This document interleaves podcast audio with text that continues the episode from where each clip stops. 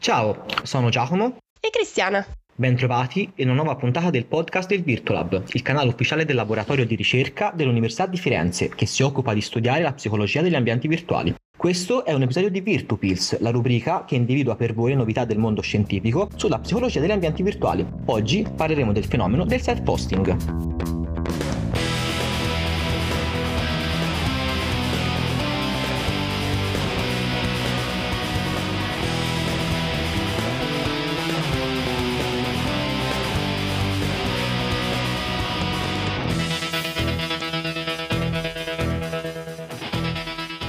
Allora, postare selfie sui social è un modo oramai molto popolare di presentarsi.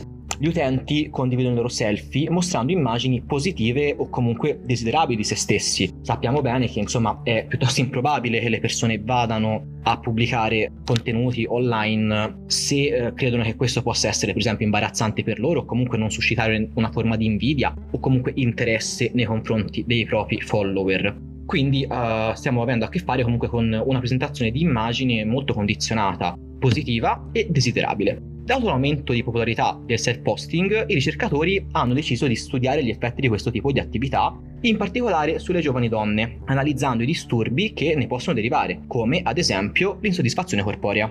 Sì, infatti, tant'è che alcune ricerche hanno dimostrato che questa visione dei selfie porta la persona quindi sia a confrontarsi con gli altri che di conseguenza anche ad interiorizzare un ideale di bellezza che va poi a contribuire quindi ad aumentare quelle che sono le proprie preoccupazioni per l'immagine corporea, anche perché appunto, come hai detto te, c'è già una pubblicazione selettiva e si va già a cercare il momento perfetto. In più, oltre al dare qualcosa a qualcuno, quindi a chi, chi ci ascolta di, di bello, di positivo, tutto quello che vuoi, non solo quindi questo ha un effetto su chi guarda, ma lo stesso postare, quindi il proprio feed il proprio profilo, va a dare alla stessa persona una eh, sensazione, quindi quello che tu posti, il tuo profilo, diventa effettivamente una parte di te, è quello che viene definito interiorizzazione che appunto parlando di bellezza, di belli, belle cose, bei momenti, diventa tutto un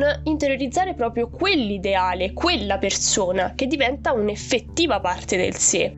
Infatti, comunque, prendi sempre in considerazione che in letteratura è emerso che la relazione fra pubblicare selfie e l'insoddisfazione corporea è sempre fortemente mediata dall'autostima. Questo è possibile anche dato dal fatto che internet è un sistema asincrono, nel senso che permette agli individui di modificare, comporre, inviare e recuperare, e recuperare messaggi per un tempo quasi illimitato. È proprio questa caratteristica che va quindi a permettere agli individui un'autopresentazione selettiva di sé all'interno degli ambienti online e questa eh, stessa autopresentazione selettiva è concessa da queste caratteristiche del web che permettono quindi agli individui di eh, enfatizzare, eh, ripetiamolo, le proprie immagini positive di sé.